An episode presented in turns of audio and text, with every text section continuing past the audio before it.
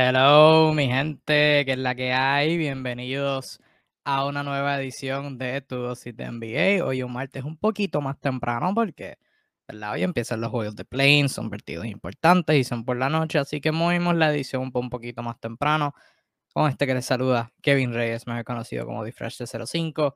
Una edición un poquito cortita, estoy aquí solito y vamos a, ¿verdad?, brevemente analizar lo que van a hacer los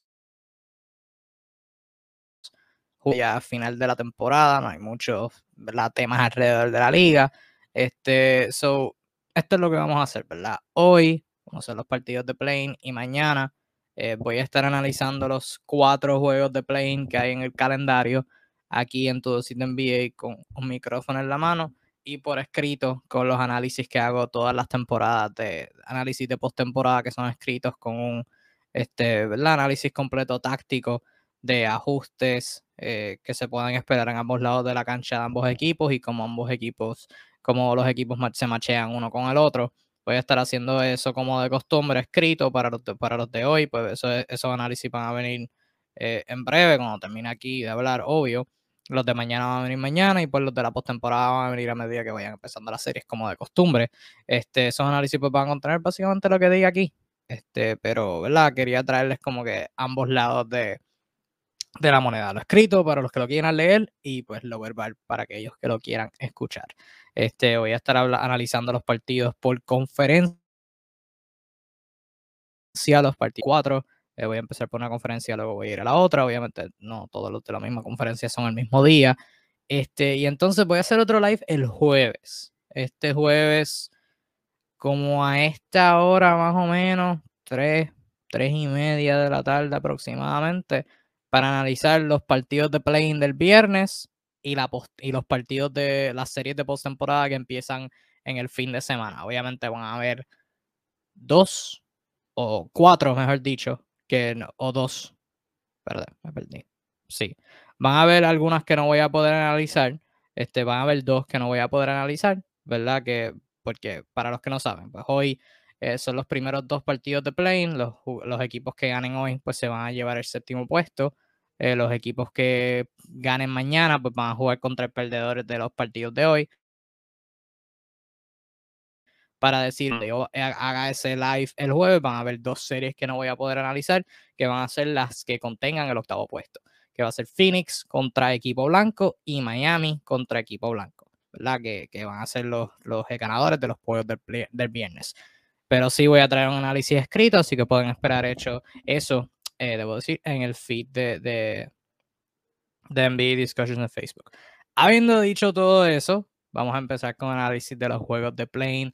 Como de costumbre, yo tengo mis puntos, yo tengo mis cosas que quiero decir, pero en confianza, si tienen algo que ustedes quieran comentar, cualquier cosita sobre algún juego en particular, algún tema fuera de estos juegos que quieren que hable, obviamente hay una cosa bien importante que pasó en Los Ángeles, que voy a estar analizándola si da tiempo al final de mi análisis de los juegos de play-in, pero si tienen cualquier cosita, en confianza lo pueden dejar en los comentarios aquí en Facebook, y yo a medida que los vea, pues voy respondiendo a ellos, pero sí, saluditos a todos los que están aquí sintonizando. Vamos a empezar con la conferencia del Este. El primer partido de play-in de hoy es de la conferencia del Este precisamente, es a las 7 de la noche Eastern Time, es entre los Cleveland Cavaliers y los Brooklyn Nets.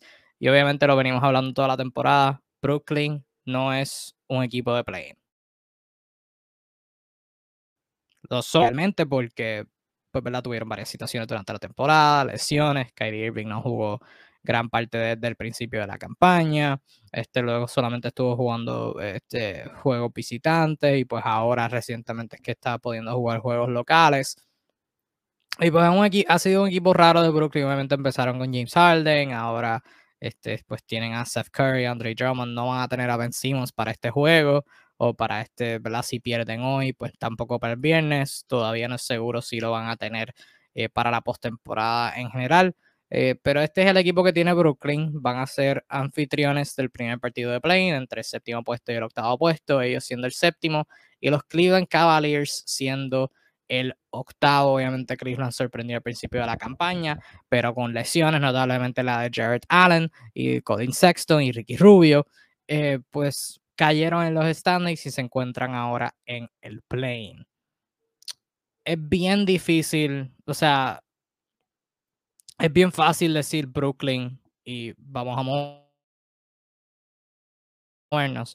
Y Discussion, pues hacemos un análisis completo de todo y pues nos importa.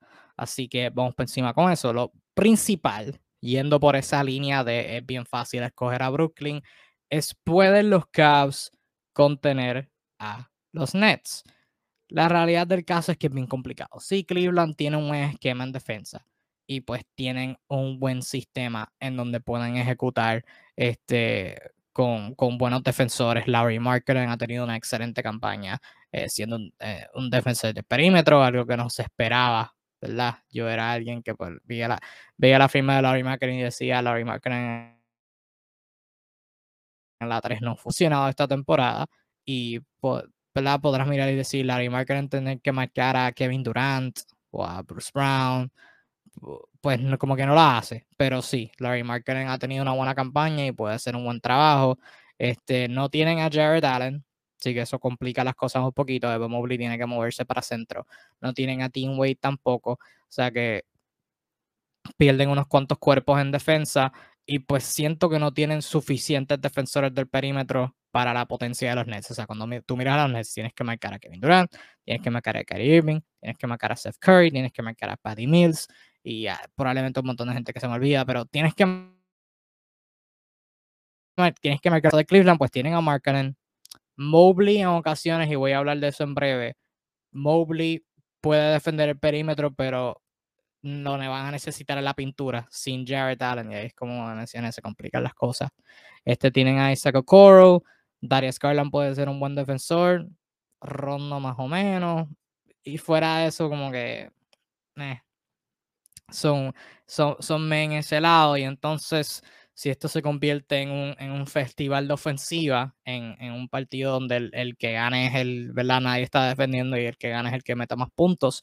Cleveland no tiene las suficientes armas ofensivas para ganar un juego de esos contra los Nets, un juego donde nadie está defendiendo y Cleveland tenga que meter 120 puntos. Lo veo bien complicado para ellos ganarlos contra este equipo de los Brooklyn Nets, con todos los jugadores que los Nets tienen. Los Cavs obviamente tienen que confiar en Darius Garland, tienen a Caris LeVert, Larry Markkanen puede meter 17 o 20 en un buen juego, Evan Mobley más o menos en ofensiva en la pintura puede hacer un buen trabajo, pero fuera de eso, pues obvio, Kevin Love, no lo mencioné, Kevin Love puede hacer un excelente trabajo. Luego del Tommy Dame, como decimos aquí en Puerto Rico, pues las cosas se van a complicar para Cleveland. Una cosa que sí tienen los Cavs, que los Nets no tienen, aparte de defensa, es altura, ¿verdad? Para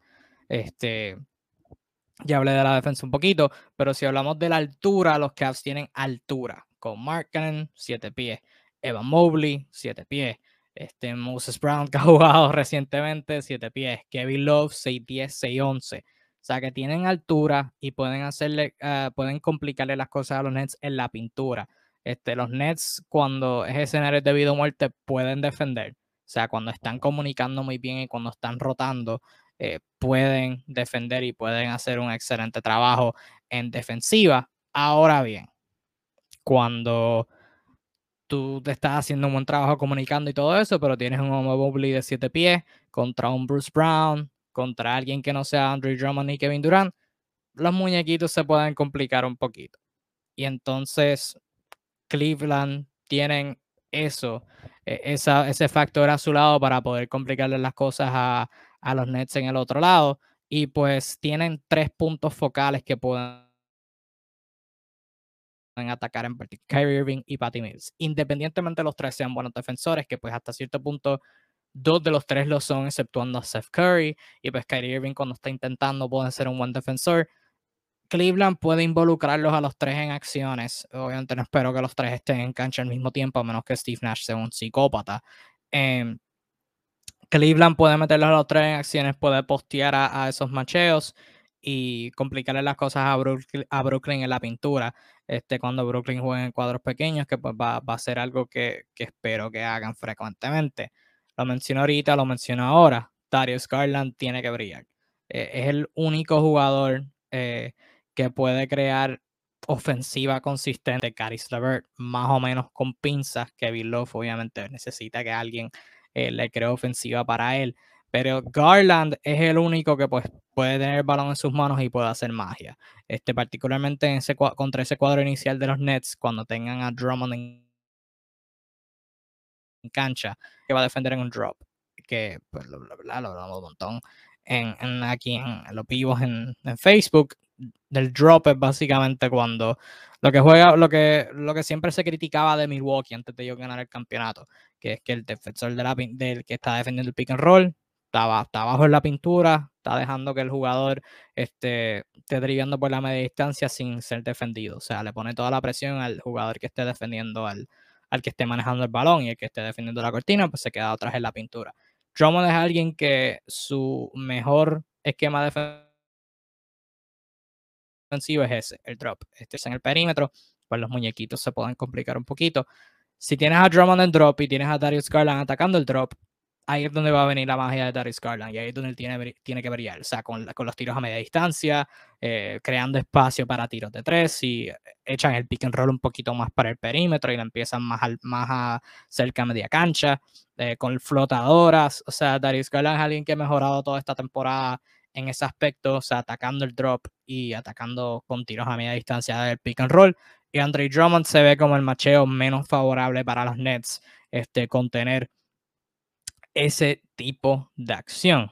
Ahora bien, otro jugador que en ofensiva tiene que brillar es Isaac Okoro, y no brillar en el sentido de tener el balón y meter 30 puntos por juego, pero mantenerse involucrado en la ofensiva, y eso en parte es responsabilidad de él, en parte es responsabilidad de JB Bickerstaff, su dirigente.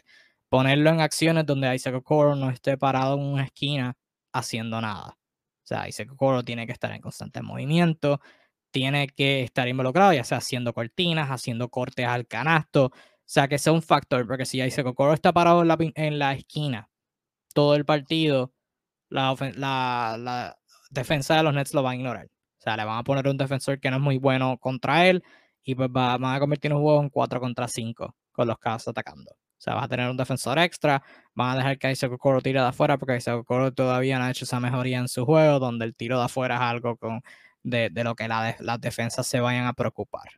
Así que cuando lo miras desde esa perspectiva, pues Isaac Okoro tiene que brillar. Otro lado donde pueden conseguir buenas ofensivas los Cavs, mencioné su altura anteriormente. Evan Mobley es alguien que tiene que tener un rol en ofensiva, y de la manera que lo puede conseguir en rebotes ofensivos. Contra Andre Drummond particularmente, pues no creo que sea lo más factible darle la bola a Evan Mobley que él les consigue un canasto. No creo que tenga esos recursos en su juego todavía, pero sí puede atacar los rebotes ofensivos y puede conseguir buenas oportunidades. O sea, si Drummond sale a rotar a un jugador de los Cavs, Mobley tiene que atacar los rebotes. No hay nadie en los Nets que no sea Andre Drummond que pueda contener a Van Mobley en los rebotes ofensivos. Quizás Kevin Durant, pero Kevin Durant va a ser alguien que va a estar creando en ofensiva, y pues si tú eres Evan Mobley tienes que cansarlo en defensa y pues hacerlo trabajar para hacerte box out, y pues atacar los rebotes ofensivos y conseguir oportunidades de esa manera, porque fuera de Durant y Drummond de los Nets no van a tener respuesta para Evan Mobley. O sea, ni Claxton, ni Aldridge, nadie puede con Evan Mobley si él se lo pone, ¿verdad? Se lo propone, la prueba que estaba buscando. Pero en general, habiendo dicho todo eso, esto es un partido de Brooklyn para perder. O sea, si Brooklyn ejecuta como debe en ofensiva y en defensa son promedios, van a estar muy bien. Así que habiendo dicho todo eso, concuerdo con el Suru que hizo el comentario con hashtag. El ganador debe ser Brooklyn. No, este partido no va a ser paliza. Creo que se va por menos de 20. Menos de 20, pero mínimo 7. Es el diferencia entre 7 y 19. Yo pondría como que el margen de victoria para los Nets. Creo que se lo llevan relativamente cómodo, y pues se irían en el séptimo puesto de la conferencia, y pues jugarían la primera ronda contra los Celtics. Entonces vamos al segundo partido de play-in de la conferencia del este, que es Charlotte y Atlanta. Ese juego va a estar bien entretenido. O sea, son dos equipos que no tienen las mejores defensas del mundo, aunque Charlotte sí en ocasiones puede brillar en ese lado de la cancha. Y pues tiene dos de los mejores armadores jóvenes en la liga, con Trae Young y LaMelo Ball liderando a sus respectivos equipos. Ese partido es mañana a las 7 de la noche. El de Brooklyn es hoy, el de Charlotte y Atlanta es mañana. Es un partido de play-in, de conferencia por día. Y pues el de Charlotte y Atlanta es mañana temprano. El perdedor de ese juego, el ganador de ese juego, debo decir, el juego de hoy entre Cleveland y Brooklyn. Hablando de ese juego de Charlotte y Atlanta, aunque los Hornets no tienen los mejores defensores individuales del mundo, como mencioné hace unos segundos, sí pueden mezclar esquemas defensivos, o sea, ponerse bien estrambólicos, bien raros, y poner a Trae Young incómodo. O sea, Charlotte es un equipo que a veces te van a jugar en drop, a veces van a doblar el pick and roll, a veces van a hacer un hedge bien brutal, a veces van a ayudar un montón. O sea, van a estar por toda la cancha volando. Otras veces van a mandar dos al balón, tres al balón. O sea, a veces se van a ir a una zona, una 2-3, una 3-2. A veces van a jugar un box and one. O sea, la especialidad de Nick Nurse, un defensor defendiendo a un jugador en particular y los otros cuatro en zona, en una caja alrededor de la tirada libre. Van a mezclar un montón de cosas y eso lo hicieron esta temporada contra Trae Young. Y para lo que es series de postemporada, en este caso play-in, pues, perdóname, no me gusta mirar mucho lo que es los juegos de temporada regular porque hasta cierto punto importan, porque te deja saber cómo ambos equipos. Hasta cierto punto es una cosa completamente distinta la postemporada y la temporada regular, excepto cuando es algo drástico.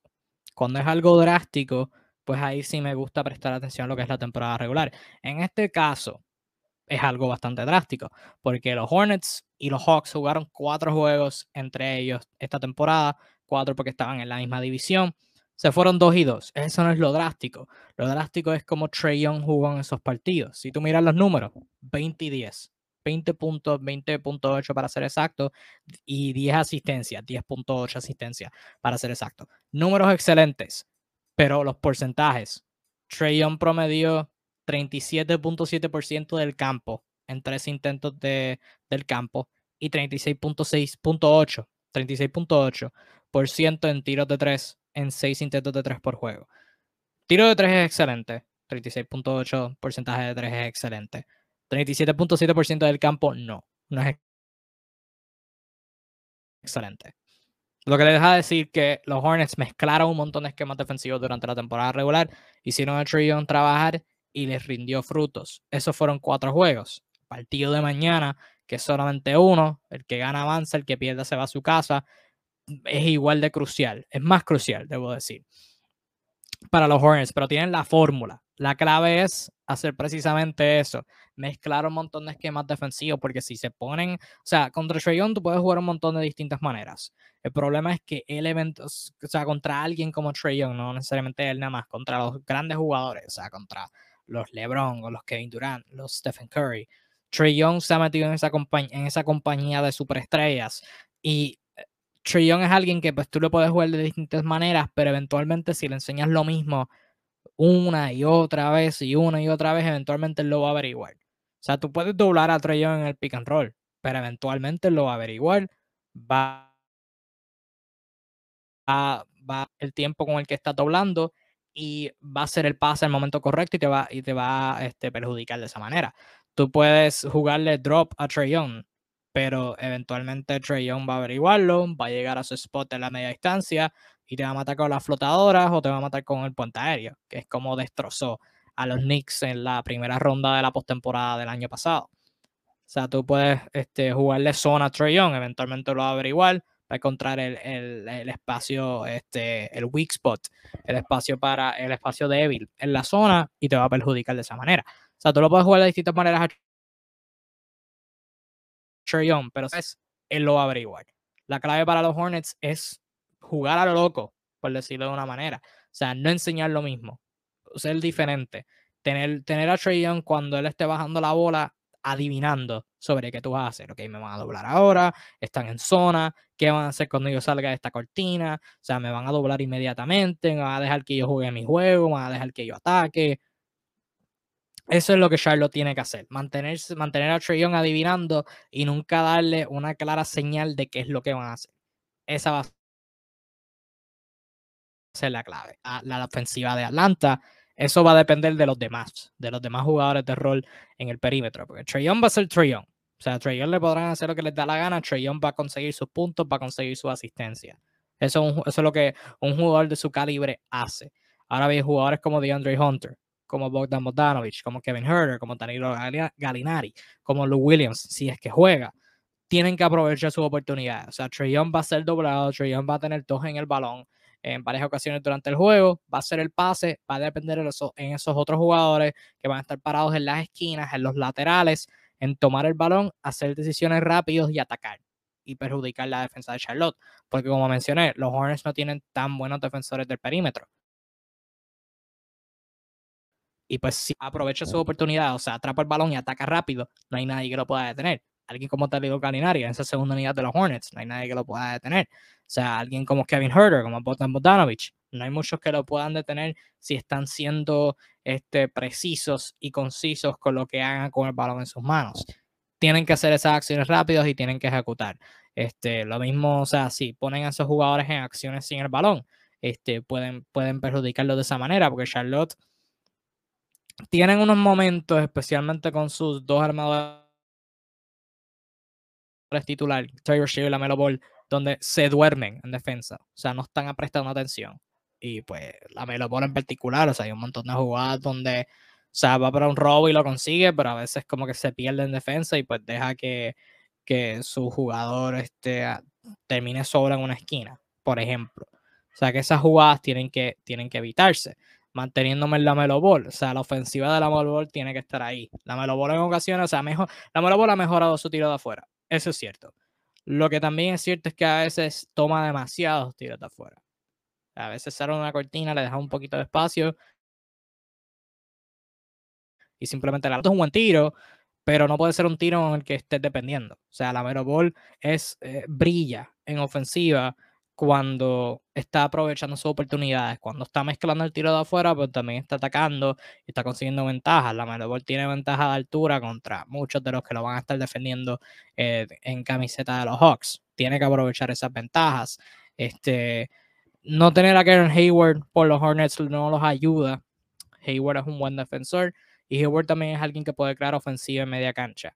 A veces los Hornets pues tienen esa dificultad donde su ofensiva en media cancha se convierte bien estática, donde es LaMelo Ball y Taylor Shear driveando uno contra uno y forzando un tiro malo. O sea, no tienen jugadores que puedan como que crear ventajas para su ofensiva, excepto cuando, ¿verdad?, cuando LaMelo Ball está atacando, pero fuera de eso pues no tienen un jugador que pueda hacerlo consistentemente. Miles Bridges ha mejorado en ese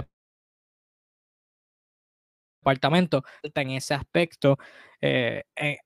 Siguiendo por esa línea, alguien como Montrezl Harrell puede ser el factor X de este juego. O sea, Harrell va a entrar con la segunda unidad, va a entrar el sexto hombre o séptimo, dependiendo de lo que pienses de Kelly Oubre. Usualmente no va a tener a Clint Capela en la cancha contra él, o sea, va a ser alguien como Onyeka Okongwu, por ejemplo. Y pues Harrell va a tener que aprovechar esas oportunidades atacando a esos hombres grandes de los Hawks que no sean Clint Capela. Exacto, consiguiendo wiras en los rebotes ofensivos, jugando con energía. Y después que Harold sea promedio en defensa, como para no ser un problema, van a estar bien. Y pues los Hawks van a necesitar mucho de Capela.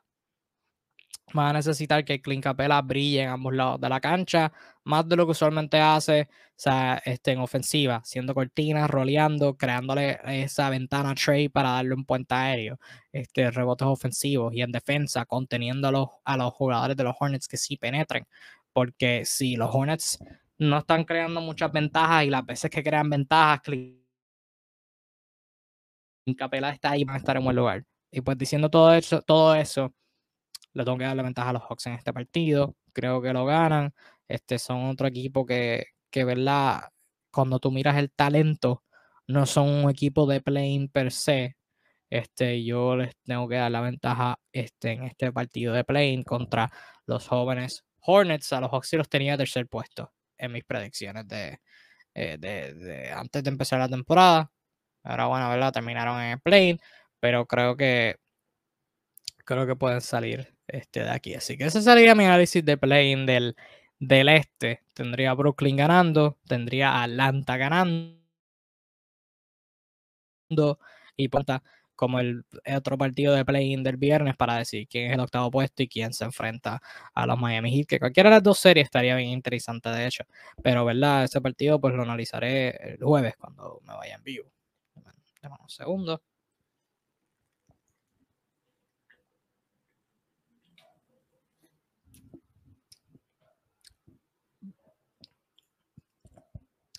Disculpen, y como siempre, ¿verdad? Si tienen algo que pensar al respecto, si tienen alguna opinión que vaya contraria a mí, si están de acuerdo, en los comentarios en confianza. Ahora bien, para cerrar con el play-in, vamos al play-in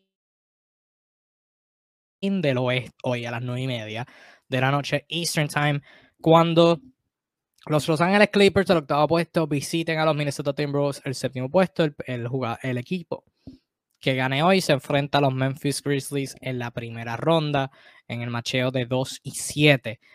Y cualquiera de esas dos primeras rondas serían bien brutales. Memphis contra los Clippers o Memphis contra Minnesota. Ay, Luli. Estaría muy bueno. Pero quedándonos en el play-in, Minnesota y los Clippers en Minnesota. Partidazo, debo decir. Partidazo. En un lado, Norman Powell y compañía. D'Angelo Russell, Karl-Anthony Towns, Anthony Edwards por el otro. O sea, dos equipos sólidos, obviamente con ambos con aventuras de temporadas por razones distintas. Cuando tú miras a los Clippers, ¿verdad? Un montón de lesiones. Cuando tú miras a los Timberwolves, empezaron muy bien en defensa. Le bajaron un poquito la defensa, pero la ofensiva ha sido increíble ahora en el año del 2022, ¿verdad? Desde enero hasta ahora abril. En defensa, mirando a la defensa de los Timberwolves. Los Timberwolves son un equipo activo en defensa. Cuando me refiero a activo es que están constantemente en rotación, constantemente moviendo hombres, constantemente, ¿verdad?, comunicándose, señalando y haciendo las rotaciones con los atletas que tienen, con Ant, con Cat, con D'Lo, Jaden McDaniels, Jared Vanderbilt, Patrick Beverley, Malik. Pero los Clippers quizás son el equipo que más tiene la habilidad de aprovecharse de esas rotaciones. O sea, son un equipo que son excelentes, que es excelente atacando closeouts, atacando defensores cerrando. O sea, con Paul George, con Norman Powell, que lo adquirieron por eso mismo, con Reggie Jackson, desde la segunda unidad, Luke Kennard, Terrence Mann. O sea, tienen un montón de atletas que pueden atacar esas ventajas y conseguir oportunidades. O sea, Paul George tiene el balón, le da contra Norman Powell en la esquina, Norman Powell puede atacar, llegar a la media distancia o penetrar el canasto y conseguir 2 puntos. O sea que los Clippers, por ejemplo, ¿verdad?, los Clippers tienen un montón de jugadores que pueden hacer eso, que pueden conseguir esas ventajas y pueden aprovecharlas, no contra muchos oponentes que, ¿verdad?, donde la bola llega a la esquina pero para, y pues deja a los Timberwolves poder acomodarse en ese aspecto. Para Minnesota, defendiendo el pick and roll, el drop no es una opción. Karl Anthony Towns, que va a estar defendiendo el pick and roll, estoy bien interesado en ver qué Chris Finch hace en ese aspecto, porque si lo juegas en drop, Paul George va a destrozar el drop, Reggie Jackson va a destrozar el drop, Norman Powell va a destrozar el drop, Marcus Morris Sr. va a destrozar el drop. O sea que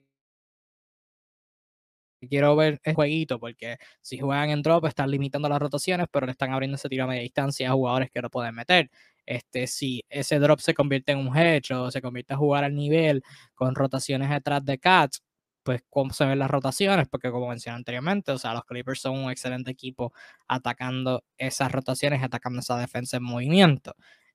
O sea que va a ser bien interesante ver cómo eso funciona. Al otro lado de la cancha, con la ofensiva de Minnesota, la defensa de los Clippers es una que les puede dar un montón de problemas. O sea, los Clippers tienen un montón de atletas, tienen un buen sistema donde tienen ayuda, donde tienen a Zubac and drop, y va a causar líos. Porque Zubac es alguien con este matchup en particular. O sea, Zubac puede defender a Jared Vanderbilt y ignorarlo. O sea, quedarse para...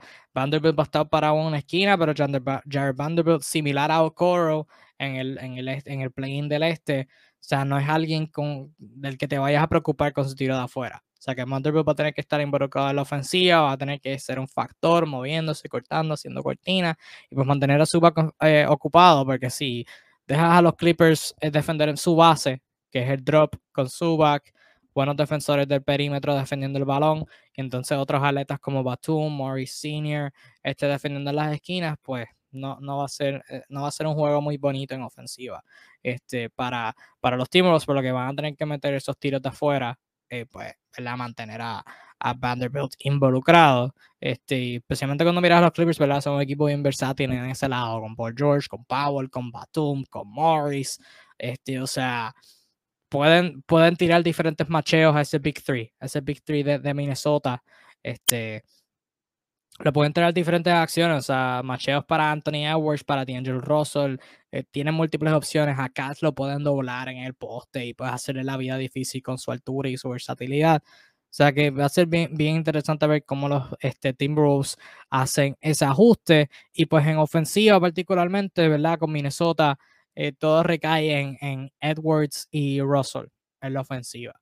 En defensa hasta cierto punto también, pero en la ofensiva, o sea, Anthony Towns va a ser Anthony Towns, porque en todas las ocasiones va a tener un matcheo favorable. O sea, o tiene a alguien más pequeño que él defendiéndolo, en cuyo caso ve para el poste, consigue 2 puntos en la pintura, y si tienes a Zubac defendiéndote, tienes un tiro de afuera, puedes hacer un pick and pop y hacer a Zubac defender afuera de la pintura, debo decir.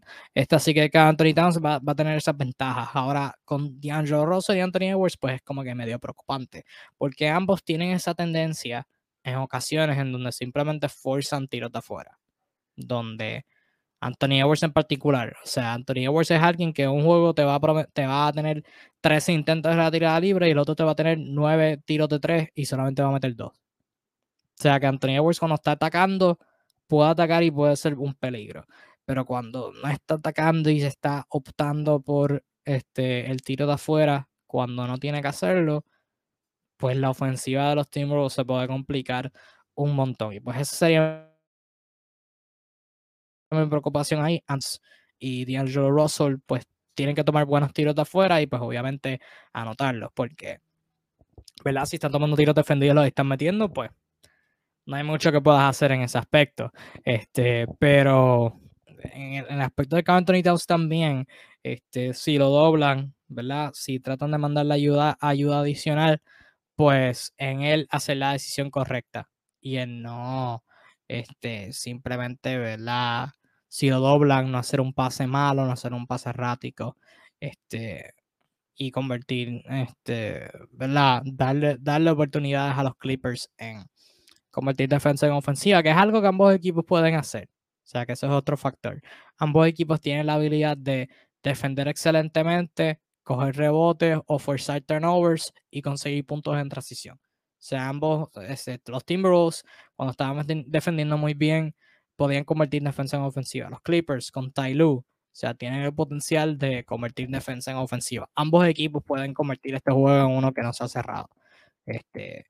Con su excelente defensa, forzando turnovers, corriendo al otro lado y consiguiendo huidas. Ambos equipos pueden hacerlo y pues va a ser un juego que si se convierte en una paliza, pues va a ser por eso. Va a ser porque un equipo no esté ejecutando en ofensiva y el otro pues corra y consiga puntos fáciles en el otro lado de la cancha. Mencioné a Anthony Edwards en ofensiva, en defensa. En defensa, Anthony Edwards es alguien que cuando está enfocado y está prestando atención puede ser un excelente defensor. O sea, tiene el cuerpo para hacerle fuerte, tiene unos hombros impresionantes y pues tiene la habilidad de hacerlo. Pero si no está enfocado en defensa y está dormido y no está defendiendo como debe, no está defendiendo el balón como debe en el perímetro, pues va a ser un lío. Y si no ponen a hacer rotaciones, pues tiene que estar enfocado en hacer unas rotaciones correctas y en cerrar bien a su hombre y toda la cuestión, porque si no lo hace, eso es bien preocupante lo que le pueda pasar a Minnesota. Ahora bien, los Timberwolves tienen una ventaja, que es Patrick Beverley.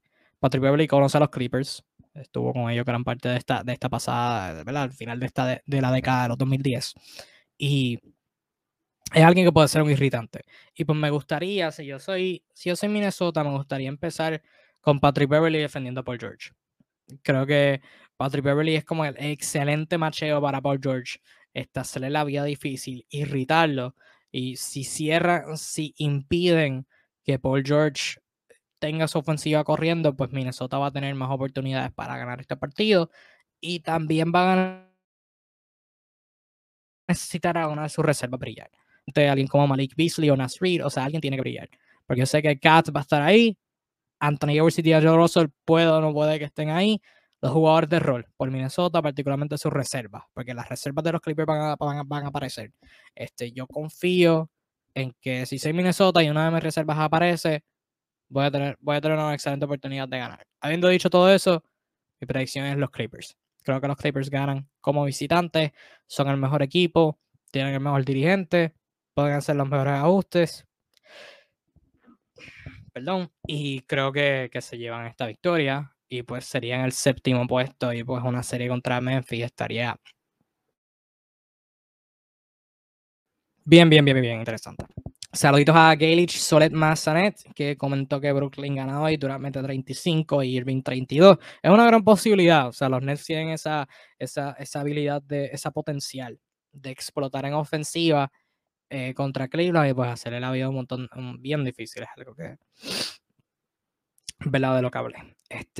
Y hablando ahora brevemente sobre el último partido de play-in, que es el de la Conferencia del Oeste, del 9 y 10, entre los New Orleans Pelicans y los San Antonio Spurs. Segunda temporada corrida que los Spurs clasifican al play-in como el 10º puesto. La temporada pasada, ¿verdad?, jugaron contra Memphis y pues eso va a ser relevante en un segundo.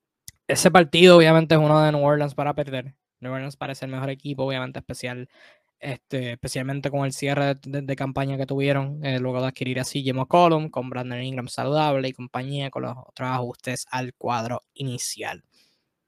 Ahora bien, la pregunta, si tú eres New Orleans, es: ¿pueden los demás defensores brillar?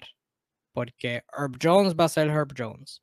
O sea, Herb Jones lo hemos hablado como uno de los mejores en la liga hoy en día, pero y pues él va a marcar a Dejounte Murray de los Spurs, pero los demás jugadores de los Spurs, si tienen la oportunidad de brillar, va a ser contra los demás defensores de New Orleans. O sea, Jonas Valanciunas es sólido, va a estar en el perímetro un poquito lento. Jackson Hayes tiene unas varias jugadas donde se duerme un poquito. Es sólido, pero no es lo más alto. O sea, que los demás jugadores de San Antonio, los demás jugadores de rol, oportunidades, aunque la ofensiva de San Antonio no es como que la más, por decirlo así, la más sistemática. O sea, no tienen como sistema de juego con atacar en pick and roll, pero sí pueden conseguir unas ventajas y pues New Orleans se las da. Menciona a Dejounte Murray. Si Dejounte Murray brilla en pick and roll, buena suerte para New Orleans, porque no van a tener mucho que hacer. Pero mirando la ofensiva de San Antonio, va a ser obviamente Dejounte Murray la primera opción, sin nada diferente. O sea, él puede usar el pick and roll, llegar a su spot a media distancia y anotar contra Valanciunas en un drop. Pero entonces si New Orleans quiere hacerle la vida más difícil y poner a Valanciunas más alto en la cortina, pues le va a complicar las cosas en la parte trasera de la defensa. O sea, Murray puede llegar al canasto más fácil, es más rápido que JV. En todo caso, ¿quién es la segunda opción de San Antonio? O sea, porque Dejounte Murray es claro quién es el número 2. Porque van a necesitar un número 2, van a necesitar un número 3, van a necesitar un número 4. ¿Quién es ese número 2? O sea, es alguien como Keldon Johnson, que quizás el tiro de afuera no entra con tanta frecuencia, pero si obtiene ventajas puede atacar el canasto y conseguir buenos tiros. O sea, es Jacob Poeltl brillando en ofensiva. Es Josh Richardson, que adquirieron a mitad de temporada. Es Lonnie Walker, si juega. O sea, es Josh Primo, el novato, tiene un juegazo y sorprende a todo el mundo, no le van a estar prestando atención, es como una buena oportunidad para él hacerlo. ¿Quién va a ser esa segunda opción? Y pues San Antonio va a tener que meter esos tiros de afuera. O sea, New Orleans va a hacer que San Antonio les gane de afuera.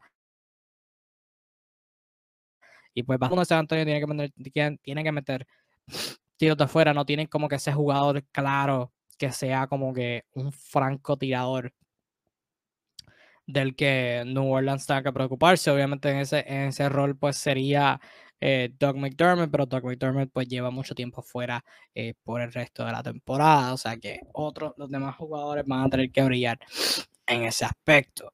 Mirando a Jacob Porter, lo mencioné en ofensiva, Jacob Porter va a tener que crear ofensiva, algo que asumo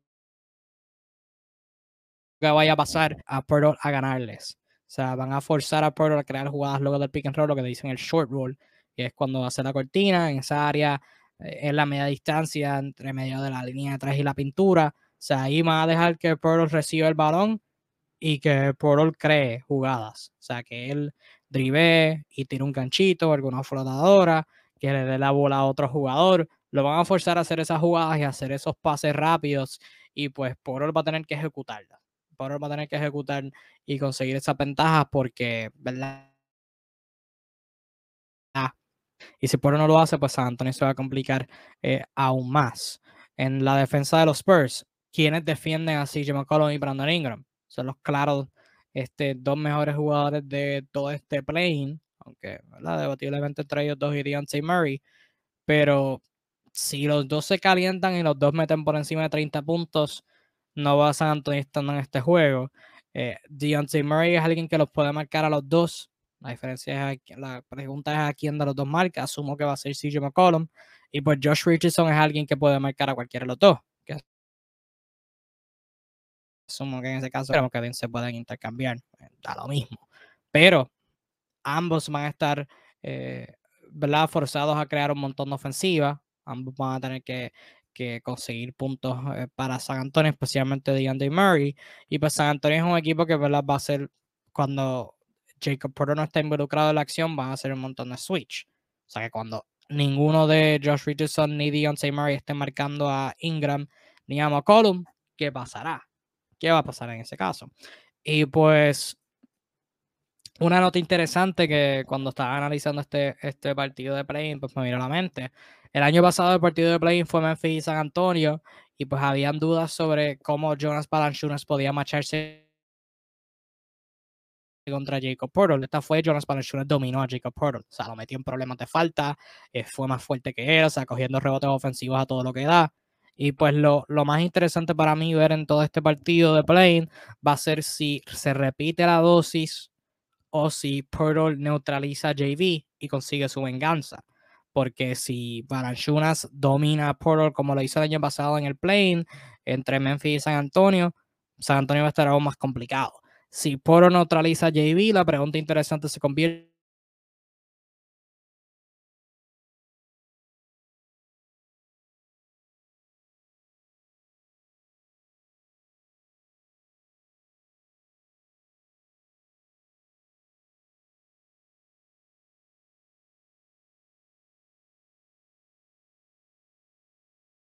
en hacer las claves. O sea, básicamente Jacob Porter lo van a obligar pues en defensa, donde ha sido como que el punto focal de defensa de verdad los San Antonio Spurs, pues aquí en ofensiva, en defensa contra Valanciunas va a tener que hacer lo mismo. Y pues con eso dejo el análisis, ¿verdad? Ese es como que mi análisis del play-in de ambas conferencias. Predicción, no dije mi predicción para este último partido. Tendría a New Orleans. Creo que similarmente a otros partidos es como que bastante complicado no escoger a los Pelicans ganar. Y pues con eso dejo mi análisis, ¿verdad? Ahí tienen mis predicciones en escrito por nuestra página de Facebook. Pues voy a tener el análisis con palabras similares a las que dijo, obviamente no exactas porque esto fue todo improvisado. Y ¿verdad? Notas generales, pero como que escribirlo, a diferencia de pues, decirlo, pues va a salir diferente, obvio, ustedes saben la dinámica.